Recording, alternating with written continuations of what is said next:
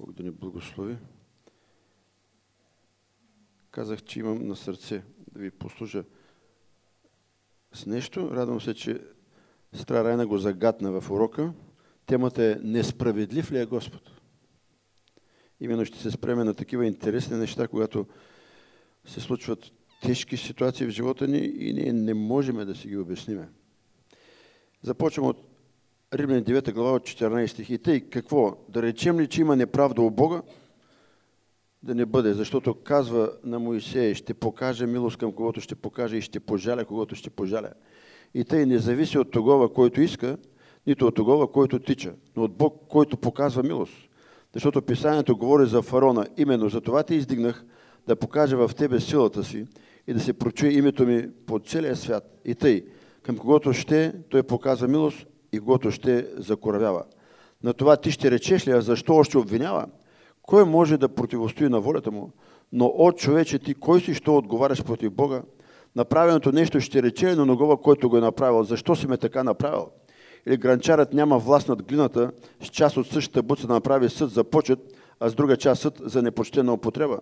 И какво ще кажем, ако Бог при все, че искал да покаже гнева си и да изяви силата си, пак е търпял с голямо дълготърпение съдовете, предмети на гнева си, приготвени за погубление, и е търпял, за да изяви богатство на славата си над съдове. Съдовете е предмети на милостта си, които е приготвил отнапред за слава над нас, които призва не само между юдеите, но и между езичниците. Амин. Бог да ни благослови. И така, темата е Несправедлив ли е Бог? Почина първородният син на президента Плевналиев. И списъка се много неща. И едно от най-отвратителните неща, които аз срещнах е, че съпругата на Соломон Паси каза, как този Бог гледа, когато си умират 14 годишни деца. Тоест, има ли го този Господ въобще? Аз писах там коментар. Вижте, днес в света стават ужасни неща и въпроса, който хората задават, има ли Бог и ако има Бог, защо стават тези неща? Никой не казва, има ли дявол и ако има дявол, какво прави той? Всички казват, има ли Бог? Че ако има Бог, защо стават тези неща? Истината е, че има Бог, обаче има и дявол. Бог не е източник на проблемите, Бог е отговор на проблемите. Но дявола, който идва да открадне, да заколи и да погуби, го прави по този начин. Рошейки анонимно, съсипвайки анонимно, той слага на преден плат Бога, Твореца. С цел хората да не вярват в Бога. А тези, които са повярвали, както този мисионер, след като му се случат ужасни неща, накрая да кажат, аз защо вярвам? Какъв е този Господ? Не ми трябва този Господ. И затова темата тази вечер, справедлив ли е Господ? И за да можем да се ориентираме правилно, ще започна с нещо, с което смятам и да завърша. Ако забравя, простете ми. Словом 19.9. Съдбите Господни са истини и без изключение справедливи. По-желателно са от злато, от чисто злато. Деяние 17, 30 и 31. Бог проче без държи бележка за времената на невежество, заповядва сега на всички човеци, навсякъде да се покаже. Защо? Тъй като е назначил ден, когато ще съди Вселената справедливо, чрез човека, който е определил като го е дал уверение, като го е възкресил от мъртвите. Който е съгласен да каже Амин. Това е истината, скъпи души. Но в живота стават странни неща. И Словото казва, че Бог решава кога да покаже милост, към кого да покаже милост, кого да пожали и как да пожали. И понякога, когато милостта е по-голяма в живота на хора до нас, а в нашия живот се случват тежки неща, много често ние възроптаваме и се оплакваме. Искам веднага да подчертая, че ропота и оплакването са неофициално обвинение спрямо Бог, че Той е несправедлив. След малко ще ви го докажа. Избрал съм си няколко случаи, когато на пръв поглед всичко изглежда ужасно несправедливо. Ужасно несправедливо. Обаче дали е така? Какво каза Йоанна 21-20? Петър каза, Господи, а на този какво ще стане, Исус му каза, ако аз искам той да остане, докато дойда до тебе, що ти е, ти върви след мене. Спомнете се, че всички апостоли умряха как? Мъченчески. Само един остана до, дълбока старост. И на него му беше дадено откровението. Някой казва, че е умрял на 90 няколко, някой че е надживял 100 и в немощ е починал на леглото си. Как мислите, ако префърляме нещата, ги актуализираме, примерно, всички вие сте войници или сте деца на родители, аз съм командира, идвате да служите при мене. Война е. 90 човека от вас прати на първа линия, 5-6 оставя в тила да готвят, да белят картофи. И тези деца на първа линия всички ги избият, а тези деца в тила останете. И дойдат родителите ви. И кажат, защо прати нашите деца, бе? Защо не ги остави? Знаеш, че те ще умрат. Някой от тях, дали въобще ще ме сметне, че аз изобщо съм командир и, и мисля за, за хората си. Със сигурност не. Обаче, вижте, ако погледнем нещата, в изкуството има една точка на перспективата, се казва. На времето учих рисуване и го запомних. Всяка една картина трябва да се гледа от определено разстояние. Ако гледаш от прекалено близко, ще се стори размазана. Ако гледаш от прекалено далеч, много подробности ще изтървеш. Има определена точка. Така и всичко, което се случва, има определено време и критерии, с които трябва да се преценява. Аз ще ви кажа два. Един е от позиция на вечността, а другия е как свършва всичко на тази земя. Или едното, или другото могат да дадат много точна представа дали Господ е справедлив. Първо искам да отидем в духа на времето, когато това се е случвало. За малко. Всички продаваха всичко. Помните ли? Всички продаваха всичко. В пета глава ги прибиха, те излязаха възрадвани за това, че са били опозорени за Господа. Сещате ли се? Галмалил каза, внимавай, те извикаха и биха ги и те си излязаха възрадвани за това, че бяха опозорени. Те живееха в едно време, в което вярваха, че Христос, ако се върне, те и загинат мъченически, те ще бъдат по един начин особено, особено възнаградени. И аз мисля, че това до голяма степен е влияло на техния начин на живот и най-вече на тяхната кончина. Вижте Евреи, 11 глава, какво се казва. Ще започна от 50, не, 32 стих. И какво повече да кажа, защото не ще ми стигне време да приказвам за Гидеона и така нататък. Стигаме 35 стих.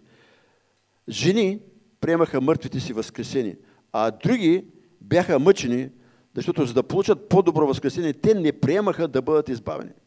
Други пък изпитваха присмеха и бичуване, още и окови и тъмница. С камъни биха убити, бяха убити, с трион притривани, с мъка мъчени, умираха и така нататък. И така нататък. Тогава, скъпи души, в този начин на мислене и вярване, аз съм чувал от старите пастири, че всеки, който е умирал мъчински за Христос, първо е вярвал, че горе ще има специална награда, специално възкресение. И второ, те всички са вярвали, че кръвта на светиите е семе, от което се раждат множество безсмъртни души. Кой ще каже амин? И аз дори допускам в своите логически разсъждения, че може би Иоанн се е изчитал неправдан, гледайки как геройски умират всички и знаеки какво ги чака горе. Откровение 2.10 се казва, бъди верен до смърт и аз ще подаря за венец живота или някъде венеца на живота.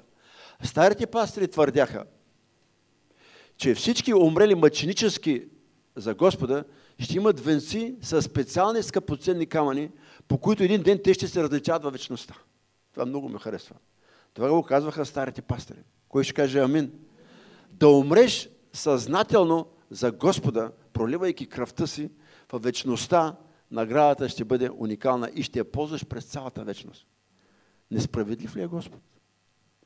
Несправедлив ли е Господ? Продължаваме с размишленията и ще видите интересни неща, до които аз достигнах.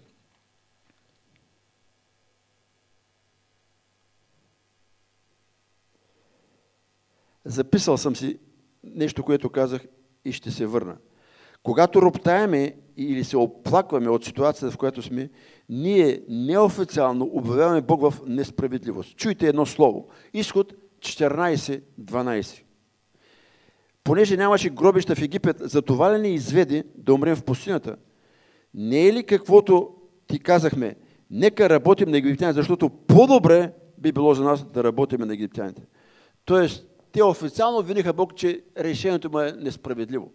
Че той ги е извел, за да ги умори в пустината. А те искаха да останат в Египет. Днес много често ние, като християни, минавайки през трудности, следваме стъпките на евреите в пустината, а не стъпките на Христос. Тежко ни е, трудно ни е, гледаш другия се е разширил, разпасвал се, е сменил си колата, ходи на почивка чужбина, ти едва свързваш двата края и кажеш, какъв е този Господ, бе? В една църква ходим и тя си дава десятъка, и аз си давам десятъка. И той се моли, и аз се моля. И аз живея чисто, и аз свято. Какъв е този Господ? Верният човек ще има много благословение. Не дей гледа на сегашното състояние. Ще ви насърча с много случаи о Словото Божие. Има едно слово, което е много трудно, много трудно и което аз не мога да изпълня, но го има. Нека да отидем на 1 Петро, 2 глава. Вижте какво е угодно на Господа. 18 стих. Слуги, покорявайте се на господарите с пълен страх, не само на добрите и на кротките, но и на опърнчели. Защото това е благоугодно. Ако някой поради съзнанието за Бога претърпява оскърбление, като страда несправедливо. Това е угодно, хубаво е на Господа. Защото какво похвално има, ако понасите търпеливо, когато ви бият за престъплението? Но когато вършите добро и страдате, ако понасите търпеливо, това е угодно пред Бога, защото за това сте и призвани. Понеже и Христос пострада за вас и ви остави пример да последвате по Неговите стъпки, който грях не е сторил, нито си намерил лукавство в устата му, който бидейки охулван, хула не отвръщаше, като страдаше, не заплашваше, но предаваше делото си на кого? Можем да кажем, този, който съди справедливо. Това е страхотно. страхотно.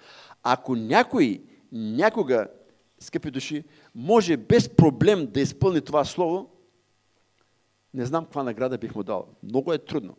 Да бъдат несправедливи спрямо теб, някой крив, изпорчен началник там, да се гаври с теб, с заплатите, с работното време и ти да претърпяваш и да претърпяваш и да претърпяваш и да знаеш, че един ден, един ден Господ ще въздаде. Кой ще каже Амен? Така пише. Така пише. Да подражаваме на Христа. Нека сега за малко се върнем на Христос. За мен Христос е случай на, в кавички, пословична несправедливост на баща спрямо син. Моят син ми е казал колко пъти съм бил несправедлив към него. И сигурно е прав повечето пъти. Но ако погледнем с един човешки поглед отношението на Бог Отец към Христос като, като син, личното отношение, това е най-несправедливото отношение, което може да има баща към син. Размишлява ли сте върху това? Това е нещо уникално, което човешкият разум не може да го побере. Пращаш сина си на тази земя, ражда се в плът. Понася всичките незгоди. Порасва и през цялото време знае, че е определен за смърт. Знае. Без да има грях, без нищо, той е определен за смърт. Мъчиническа, позорна, унизителна смърт. Хулен, подиграван, разпът и накрая изоставени от баща си. Ако някой може да ми каже, кой може да го направи това нещо? Това е върха. Точно когато изпълни пълната воля на баща си, баща му го заряза.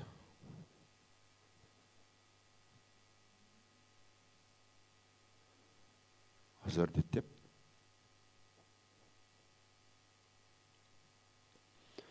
Казва се, направи грешен онзи, въобще, за да мога аз и ти да станем праведни пред Бога. Кой ще каже слава на Исуса?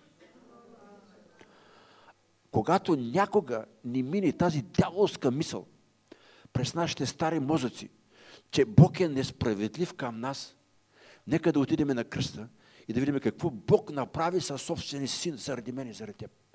И със сигурност ще спреме и като този мисионер, може би, дори и да пътуваме в обратна посока по Нил, сигурно ще се върнем, за да си довършим мисията. Бог да бъде милостив към всички. Христос умря заради мене и заради тебе. Какъв е финала? Възкресение от гроба и след това възнесение от дясно на Отца и се каза и Бог му даде име, което е над всяко друго име, в чието име всяко коляно ще се поклони. Това е финала. Слава на Исуса. Несправедлив ли е Господ? Несправедлив ли е Господ? Всичките съдби са съвършено справедливи. Понякога ние, скъпи души, не можем да проумеме великият Божий план като този мисионер. Аз съм говорил с няколко млади вдовици, които са останали под 50 години вдовици. И те са казали, първоначалната реакция е гняв, огорчение и ропот. Или Янка клати глава. Аз познавам, с нея не съм говорил лично, познавам няколко мои близки, които останаха под 50 години вдовици. И казаха ги, първата реакция е гняв против несправедливостта в живота ни. След това обаче покаяние и разбиране, че Бог е по-умен от нас. Можем ли да кажем слава на Исуса? Има неща, които ще разберем още тук. Има неща, които ще останат тайна. Но никога, никога, никога да не допуснеш, че Бог е несправедлив. Никога. Сега отиваме едно слово, върху което още преди години Бог спря вниманието ми. И сега искам да ви насърча с това, защото аз искам всички да бъдем служители, а не само посетители. Кой ще каже амин? Нека отиваме на числа. Това се отнася за всички служители. Нека отиваме на числа. Седма глава. И да видите нещо много интересно, за което Бог ми даде тълкование. И аз ще ви го споделя. От началото се говори там за дарове. Ще ви прочита седма глава от 6 до 9 стих. Числа 7 глава от 6 до 9 стих. И тъй Моисей взе колите и воловете и ги даде на, левитите. Кои бяха левитите? От левите бяха свещеници, а левите помагаха на свещениците. Две коли и четири вола даде на герсонците, според работа им, и четири коли и осем вола даде на мирарийските синове, според работа им. Под надзора на Етамара, син на свещеника Арона. А на каците не даде. Защото тяхната работа в свещенството беше, в свещенството, светилището беше да носят на ramена.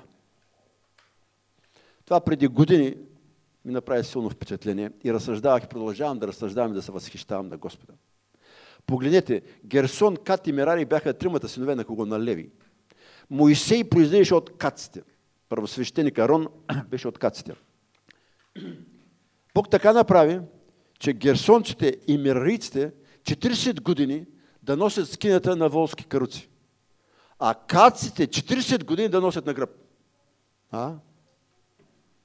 Иди на каруца, ти в пустинята се огъваш под товара. Е, къде е та справедливост? А? Това не беше един ден, не беше два дена. Не беше един метър, не беше два метра. 40 години, хиляди километри. Различен товар. Разсъждава ли сте върху това? Справедлив ли е Господ? А, аре бе. Ако ви се случи на вас, така, а?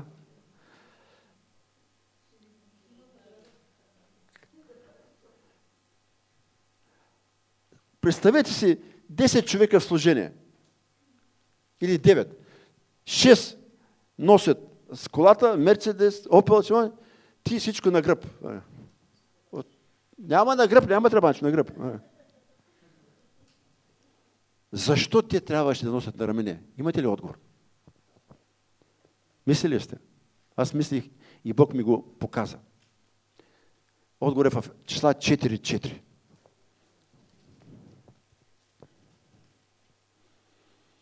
Колкото разсъждавам върху справедливост на Бога, толкова повече се възхищавам. Всичко вътре в мен се топи от възхищение. Толкова справедлив е Господ. Чуйте какво се казва там.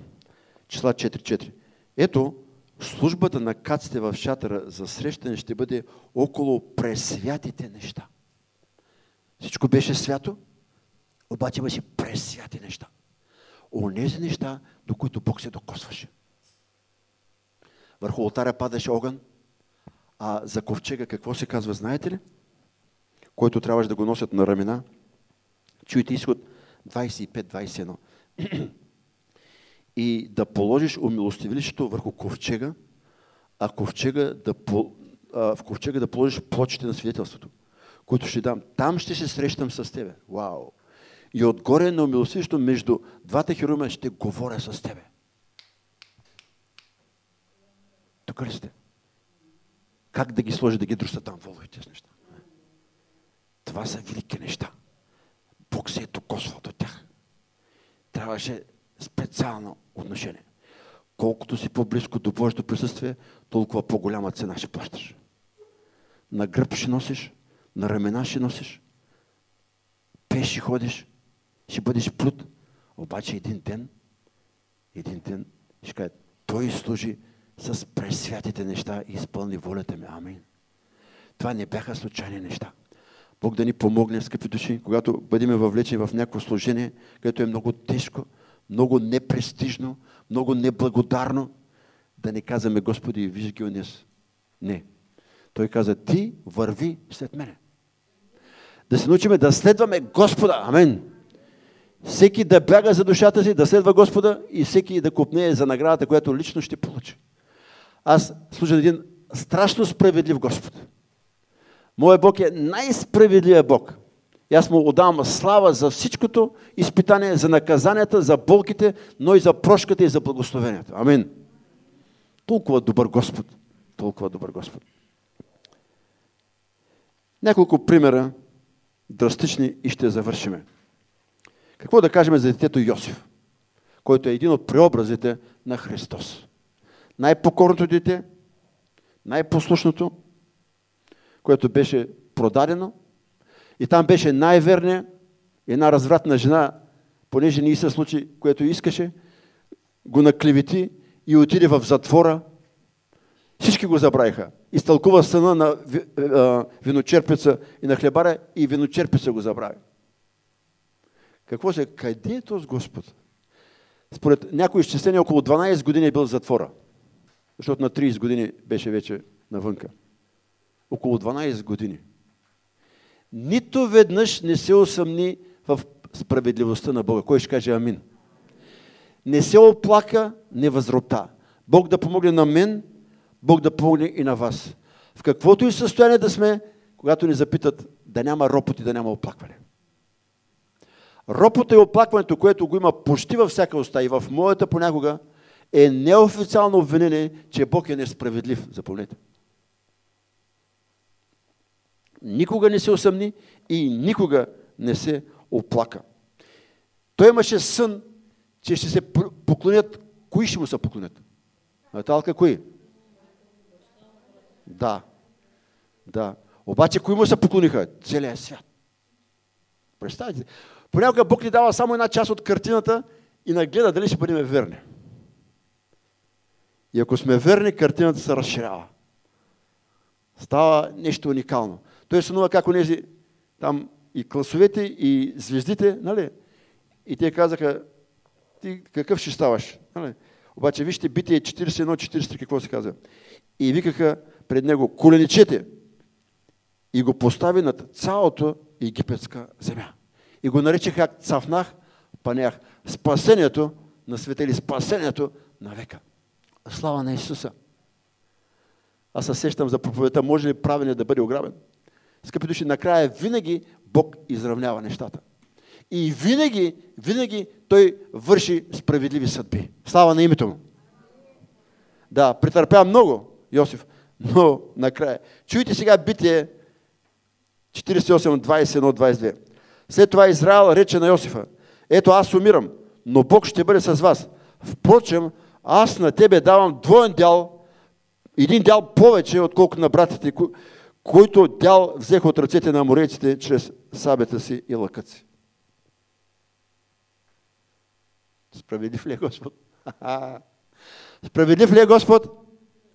Винаги. Винаги. Скъпи души, има облаци. Има дъжд, има буря. Но това не значи, че няма слънце. Облаци идват, се отиват, слънцето остава един ден, отново идва в живота ни. Искам Бог да помогне на църквата и на всички нас – да вярваме, да говорим, да изправим един справедлив Господ. Един справедлив и милостив Господ. Завършвам с два противоположни примера. Йов. Оня ден видях нещо и се просълзих. Не бях го виждал по този начин. Йов имаше какво много. Той беше праведен. За кратко време, за един ден изгуби всичко. Всичко. И чуйте Йов 1.21. Господ даде, Господ взе, да бъде благословено името. Кой ще каже амин?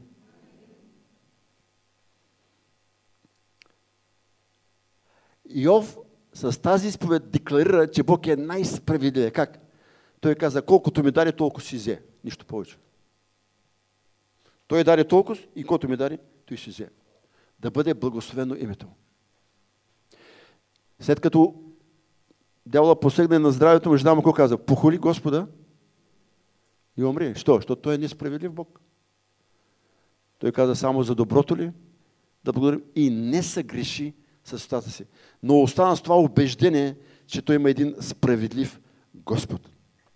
И как завършват нещата? Йов 42.10. И Господ преобърна плена Йов, когато се помоли за приятелите си и му даде колко? Двойно повече. Двойно повече. Защото Йов декларира, че Бог е справедлив. Той каза, той даде и взе. Колкото даде, толкова си взе. Той каза, аз не съм ощетен. Чуйте сега обаче един друг образ. Матея 25-24. Господар извика слугите и даде талант на един пет, на друг два, на трети един. Според способностите. Аз когато ви проповядах за тази притча, ви казах, как се чувствате, ако извикам трима души и според способности. На един дам 20 хиляди, на друг 10 хиляди, на един дам 5 лева. А? То с 5 лева как се чувства? Ще каже, то ма мрази, не ма гледа. Словото казва според способностите. Значи господаря ги познава и е справедлив. Обаче какво направи, какво каза този един талант? Господар, аз те зная, че си строг. Тоест, женеш, дето не си сял и събираш, дето не си пръскал. Ти си несправедлив. Той му го каза. Той дете си ми го дал, не ти го ща. Той изгуби това, което имаше и отиде там, където е плач и скърцане с зъби. Защо? Защото обяви господаря за несправедлив. Сравнете го с Йов. На то му беше дадено и той каза, моля, той скъв. От то не беше взето, Йов обяви Бог за справедлив, то се обяви Бог за несправедлив. Защо? Изворите на живота. Повече от всичко, що пазиш, пази. Оттам са изворите на живота. Нека да посееме при извора. Бог е най-справедливия съдя в всемира. Можем да кажем, Бог е най-справедливия съдя в всемира. Слава, поклон и велича на Него. Амин.